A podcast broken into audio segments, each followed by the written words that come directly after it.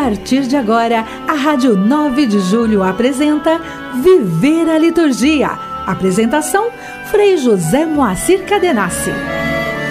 Olá, ouvinte da Rádio 9 de Julho, que alegria estarmos aqui mais uma vez com o nosso programa, na continuidade da programação desta conceituada rádio que você participa e que também faz comunhão por este meio eficaz de comunicação.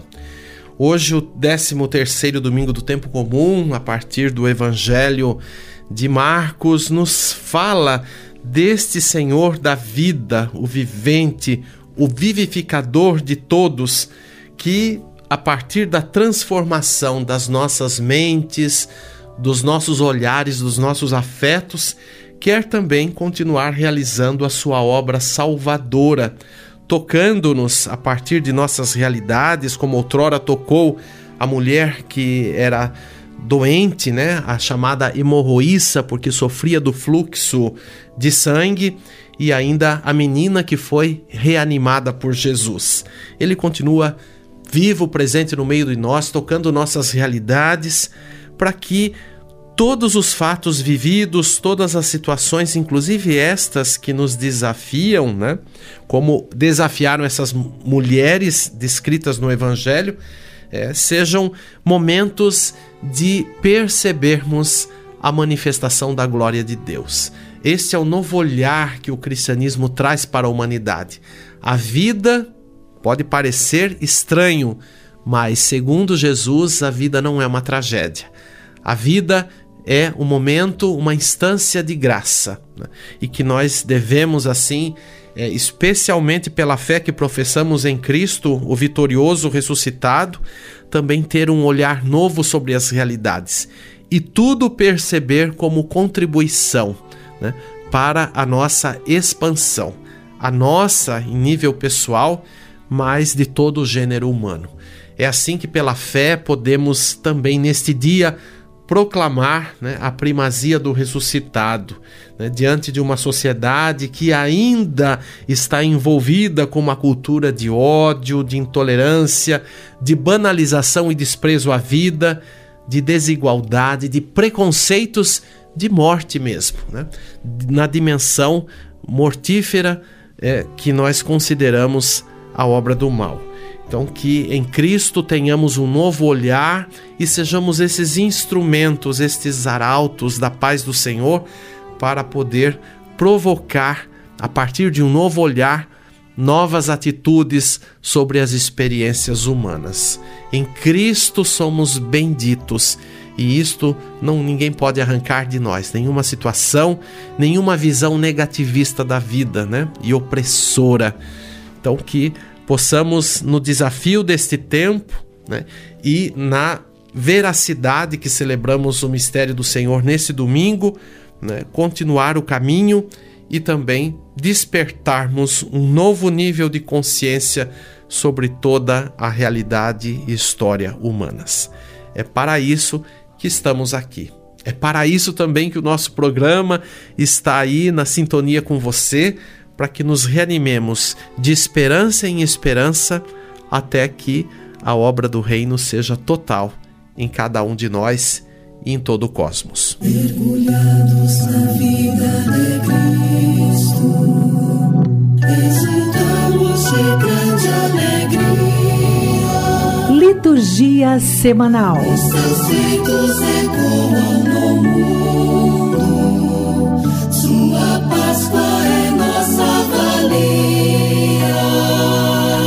Hoje, 27 de junho, nós estamos celebrando o 13º domingo do tempo comum.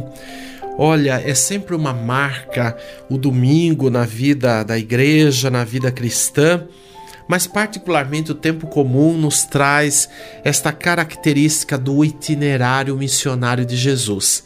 E a gente fica assim, cada domingo, é, intensamente focando o Senhor, alegrando-se com Ele, por Ele e recebendo dele toda a força, todo o entusiasmo para continuarmos sempre no seu caminho e nas relações de cada dia. Nossa, eu, assim, há algum tempo, aprofundando sempre a liturgia, compreendi né, de uma forma que ainda não tinha compreendido o valor do tempo comum, que talvez no linguajar de alguns é um tempo que como diz já, é comum, então não tem nada de extraordinário, mas aí que há o, o ledo engano. O extraordinário está neste ordinário, neste comum, neste cotidiano.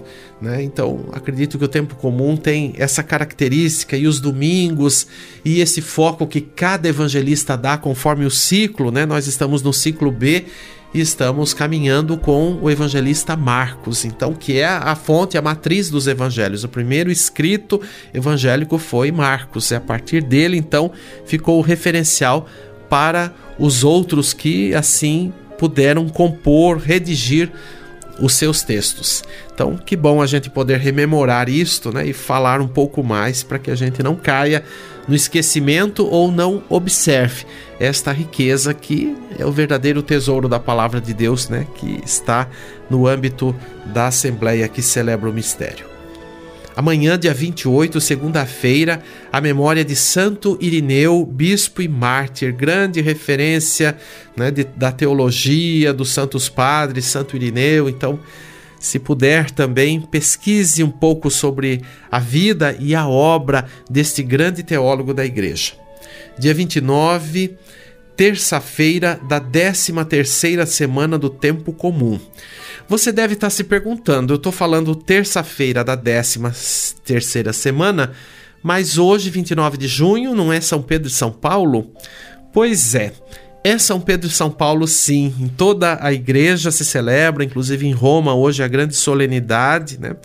na, na igreja é, e de âmbito universal. Agora, o Brasil fez uma opção já há décadas sobre o 29 de junho e algumas outras datas.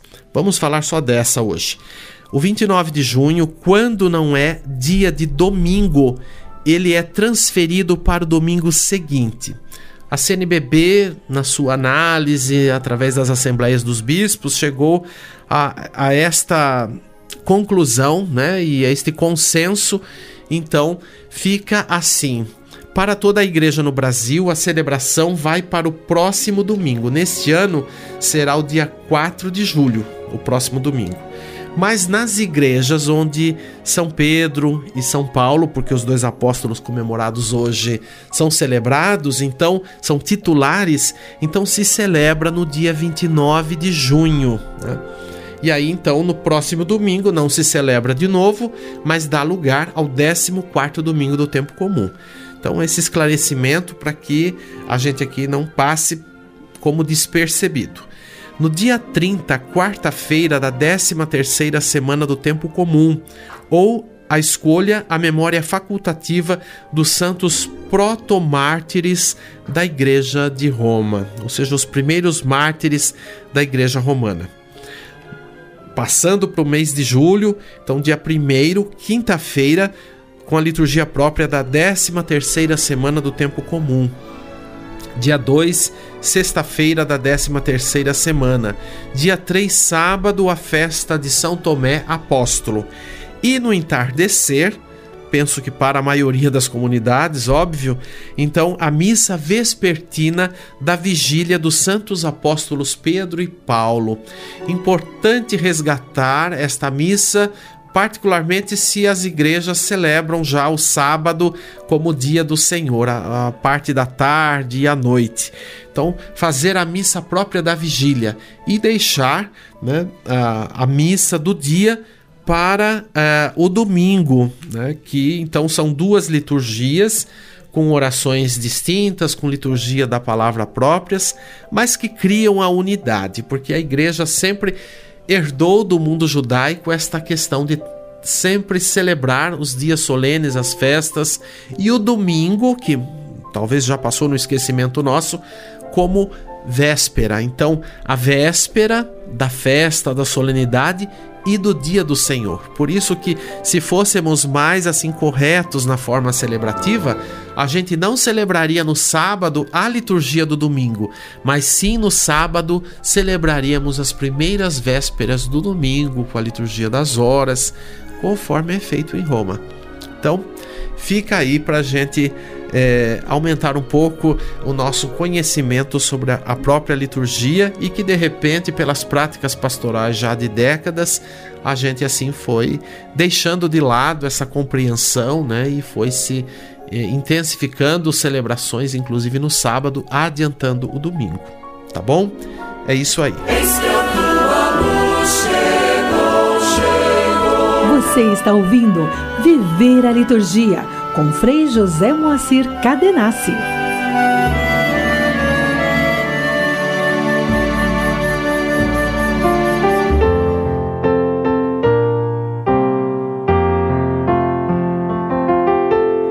Igreja e Liturgia.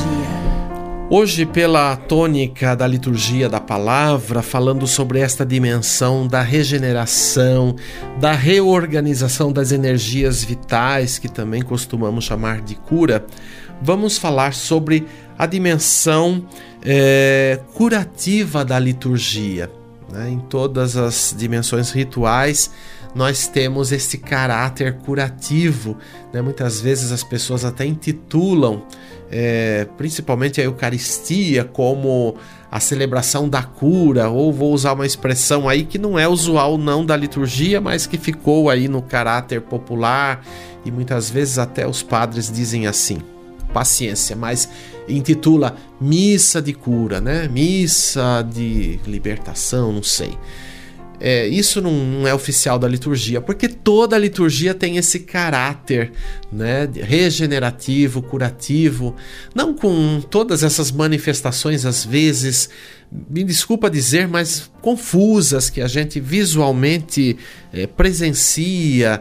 É, enfim, é um papo aí longo, mas não tem como falar da dimensão aqui sem tocar, porque senão todo mundo já vai associar com aquelas manifestações. Então, na verdade, não, não é que aquelas manifestações são é, essenciais em primeiro lugar e todo mundo tem que fazer aquilo, né? Chegou uma época aí que se cobrava até dos, dos padres: olha, você tem que fazer missa assim, desse jeito, como lá faz e não sei o que mais. Pois é. Nós temos que, na verdade, ter um, um, olhar mais aprofundado sobre o próprio rito, sobre a própria condução da celebração e perceber que ela por si já é uma expressão, porque a graça de Cristo se manifesta ali em todas as, as assembleias reunidas. Não podemos esquecer isto. É, muitas vezes se prioriza lugares porque tem líderes assim que agem assim, então as pessoas acreditam que lá tem uma força maior, que, que Jesus está mais lá do que cá. Não, não é isto. Essa não é a fé da igreja. Então, onde estivermos, o Senhor se manifesta. Onde dois ou três estão reunidos no seu nome, agora cabe a nós, na nossa sensibilidade, ampliar essa compreensão, né? E às vezes a gente enfatiza mais o aspecto performático, visual, expressivo, lúdico, do que na verdade a essência do próprio rito, do oracional, das leituras bíblicas, né? Quantas vezes é, somos tocados pela, pela sequência ritual ou por alguma particularidade naquela celebração, né, conforme o nosso sensor aqui permite ou se abre, né, ou a própria força como é realizado o rito, isso é muito importante e determinante para que haja essa percepção e para que haja esta interrelação. Então, ficarmos mais atentos e espertos, né, para não sairmos por aí fazendo divulgações às vezes até equivocadas, né? E eu tenho que dizer uma outra coisa também que não pode deixar passar em branco aqui. Né? A gente às vezes tá, tem casos de irmãos que deixaram né, a função do presbitério oficialmente na Igreja Católica Apostólica Romana, mas conservaram isso e fundaram seus grupos, suas comunidades. Tem realidades que estão tá bem perto de nós. Então é preciso a gente distinguir isso, porque também não podemos, é, pelo espírito de comunhão e pela veracidade né, da igreja, né, fazermos um caminho aí de é, realmente é, outra dimensão que separou-se aqui da igreja oficial. Né? É um pouco delicado falar dessas coisas, mas o que nós chamamos de dissidência, né? grupos ou pessoas ou ministros ordenados que deixaram o ministério oficial, mas assim, achando que estão revestidos de um poder sobrenatural, então vão fazer de outro jeito, né? E depois as complicações que isso dá para as dioceses, para as comunidades, as pessoas geralmente que correm atrás dessas manifestações não percebem isso, não aceitam o questionamento, né? Então eu vejo muitas vezes pelas redes sociais divulgações assim de coisas que não têm nenhuma ligação com a igreja, mas porque usa o nome de padre e por aí vai, né? O, o religioso e as pessoas acreditam que ali é a igreja católica. Então cuidado. Tenha distinção, saiba a fonte, a origem e não fique no mundo das impressões, mesmo dentro daquilo que possa ter no âmbito oficial da igreja. Né? Porque nem tudo que às vezes está acontecendo aí, né, por mais que esteja no oficial, está sendo tão legítimo como é, a igreja assim determina e orienta. Né? Então, por isso que nós precisamos desta sensibilidade. Então, estou introduzindo isto até para falar desta dimensão curativa da liturgia. Então, lembrar que o ser humano, na sua maravilha por ser obra criada, por ser dom do Criador, né, sinal do seu amor, é ao mesmo tempo um ser que traz o mistério. Né? Às vezes chamamos o ser humano de misterioso mas em si mesmo, no ser humano, encerra uma série de potencialidades, de valores, de forças ainda desconhecidas em plenitude, que o levam a experimentar forças e efeitos não totalmente explicáveis nem controláveis. Por isso que a gente tem que dando conta disso, perceber a nossa sensibilidade, aprimorar e também saber distinguir aquilo que é expressão ou aquilo que é impressão. Por causa desse, dessa dimensão misteriosa do ser humano, né? Olha que coisa, até para falar já, já fica essa aura né, do, do misterioso.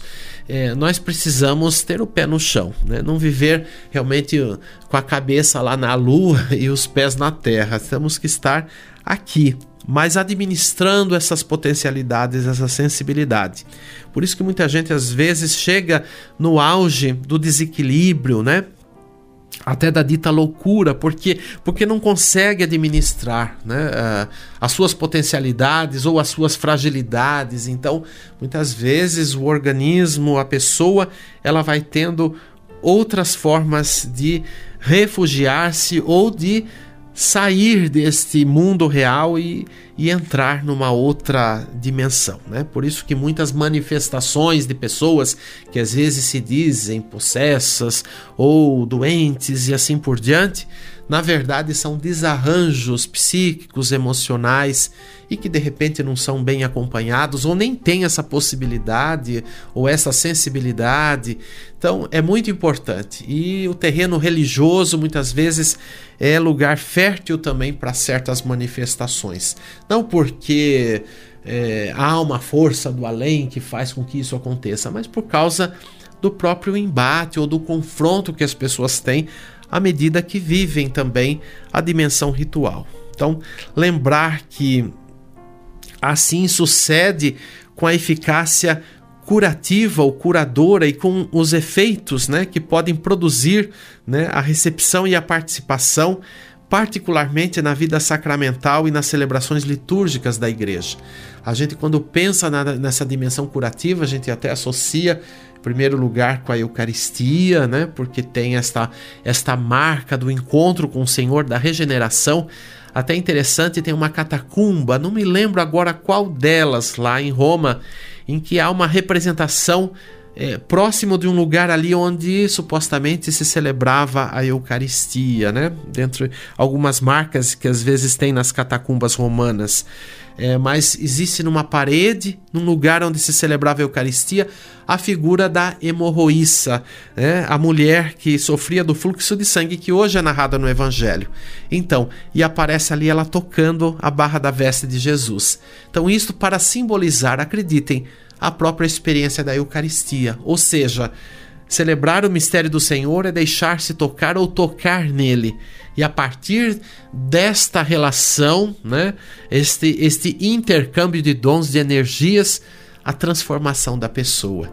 Então, está aí a marca né, do que nós podemos chamar de cura ou regeneração, ou transformação, porque na verdade nós estamos num processo intenso de transformação. Então, às vezes aludimos essa questão de cura, né, com o restabelecimento, e às vezes muitos se decepcionam porque de repente, diante de qualquer quadro, principalmente relacionado à saúde, né? Porque é o, é que mais toca, é o que mais, às vezes, até aflige as pessoas, as faz sofrer, é porque às vezes não se consegue superar ou chegar num grau de equilíbrio ou de administração daquilo que é considerado mal. Então, é preciso que, pela graça de Cristo, a gente também compreenda o caminho humano, a sensibilidade e o passar desses anos cronológicos onde nosso corpo, nosso ser está em total transformação. E se há um aparente declínio né, corporal, porque isso não tem como negar. Não adianta recorrer às técnicas né, de aprimoramento visual, como muita gente é, loucamente corre atrás para melhorar aqui as marcas de expressão, porque na verdade a gente tem que trabalhar dentro. Claro que se precisar de algum recurso para melhorar esse patrimônio histórico aqui, pode se recorrer, não tem nada de errado. Mas a gente não deve cair nessa ilusão, né, de é, que o nosso corpo é, vai ficar sempre num grau de vitalidade aí. Isso não é efeito de, de nada é, maléfico que Deus assim colocou como um castigo à humanidade, mas está dentro desta dimensão do mistério. Eu também me pergunto por que, que tem que ser assim. Eu não tenho a resposta, mas a gente tem que ficar mais tranquilo e é isso que Jesus nos encaminha. Por quê?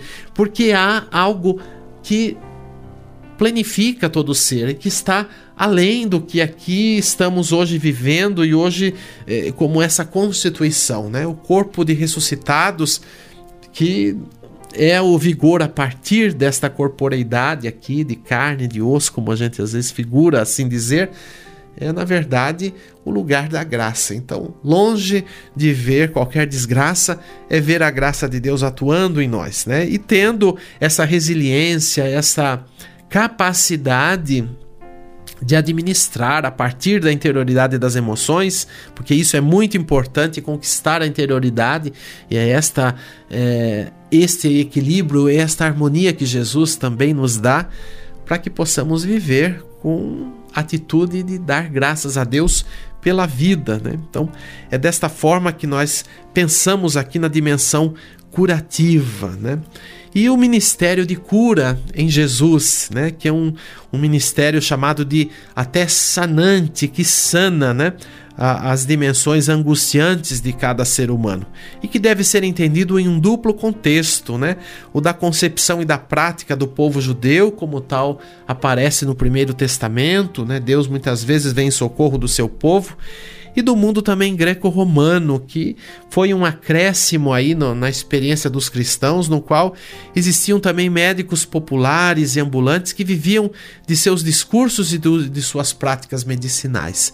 Essas coisas todas estão ali na expressão do evangelho, né? Na dimensão do Jesus que é considerado um taumaturgo ou um curador ou aquele que regenera o ser humano de suas quedas, de suas deficiências, de suas anomalias, de suas enfermidades. E, e em Jesus tudo é expressão da graça de Deus, a regeneração, a cura, mas também é a elaboração para se continuar o caminho, mesmo que não se atinja aquele grau que se deseja ou que se espera, né? Mas lembrar que o olhar de Jesus é sempre de complacência, de misericórdia, de amor, né? E é isto que nos faz sempre reerguer. Quantas vezes encontramos pessoas que vivem às vezes um período ou quem sabe a maior parte da vida é, com suas enfermidades ou com seus limites. Mas são pessoas de inteireza, são pessoas que entraram nessa esfera, ora porque conhecem a Cristo, ou ora mesmo não conhecendo a Cristo, ou não, não sendo é, assim oficialmente um cristão ou um católico, mas percebeu por outras formas de expressão e, e de compreensão é, este mistério maior da vida. Então é isso que nós não podemos esquecer, né? E lembrar que a igreja tem os sacramentos ditos também é, de cura, É, mas apesar que todos os sacramentos é, têm esta dimensão, mas a gente olha particularmente a unção dos enfermos, né, que é dada também como sinal deste Cristo médico, Cristo taumaturgo, Cristo que vem em socorro, em auxílio da humanidade, para nela fazer valer a graça de Deus. Então, nós vamos continuar esse assunto. Hoje foi praticamente uma introdução. No próximo programa, se precisar um terceiro programa, porque eu também quero passar alguma coisa sobre o sacramento da unção dos enfermos, tá bom? É isso. Canto litúrgico. E nós vamos ouvir o canto intitulado Eu Sou Tua Vida. Essa letra é de minha autoria, já fiz há muitos anos e foi esse texto musicado pela irmã Miriam Collin, de um trabalho que ela organizou para a congregação dos camilianos, né, que cuidam da saúde. Eu quero até aproveitar mandar um abraço para a irmã Miriam Cadenassi, minha prima, que é camiliana, que mora aqui em São Paulo, que está nessa grande dimensão do carisma de Camilo de Leles. Mas vamos ouvir esta música que fiz com a irmã Miriam Collin, né, uma outra religiosa, é, e que está no CD Mais Coração nas Mãos, produzido pelos camilianos aqui no Brasil. E que esse canto acompanha então o momento ritual da unção dos enfermos. É um canto próprio para o momento da unção, principalmente quando é dado de forma coletiva. Vamos ouvir e meditar.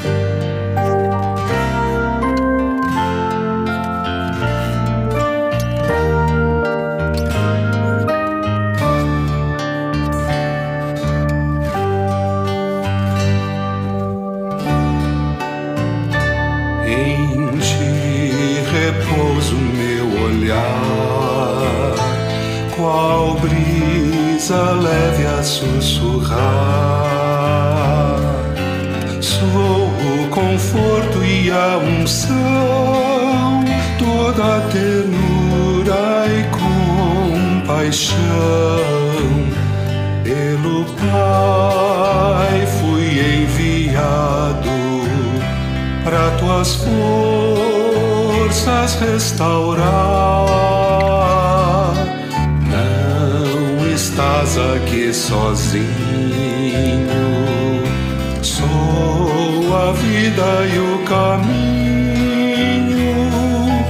Vejo em ti, vejo em ti um vinho novo vigoroso a transbordar,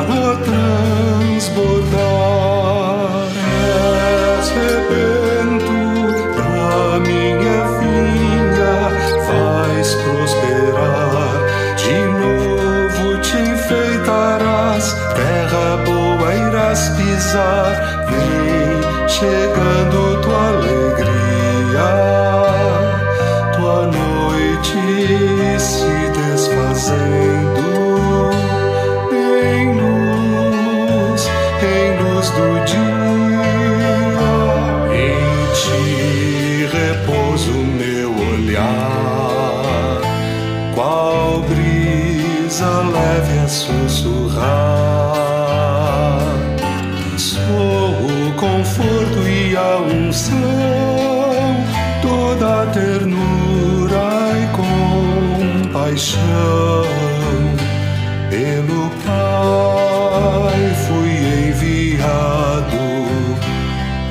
tuas forças restaurar.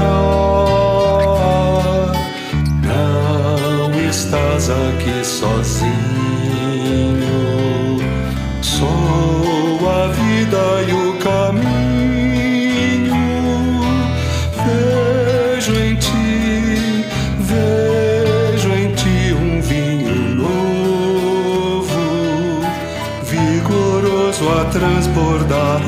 a transbordar.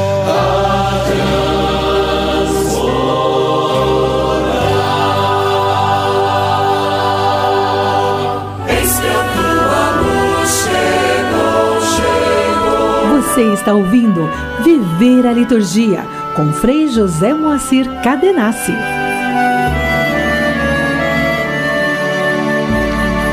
Rezemos com muito amor e confiança no Senhor. Ó Deus, pela vossa graça nos fizestes filhos da luz. Concedei que não sejamos envolvidos pelas trevas do erro, mas brilhe em nossas vidas a luz da vossa verdade. Por nosso Senhor Jesus Cristo, vosso Filho, na unidade do Espírito Santo. Eu desejo a você uma semana de paz, de reconciliação, de muito amor em Cristo Jesus e permita ser por Ele sempre visitado, tocado e tocada também, e assim vivamos a plenitude do seu mistério em nós. Grande abraço e eu espero você para o próximo domingo.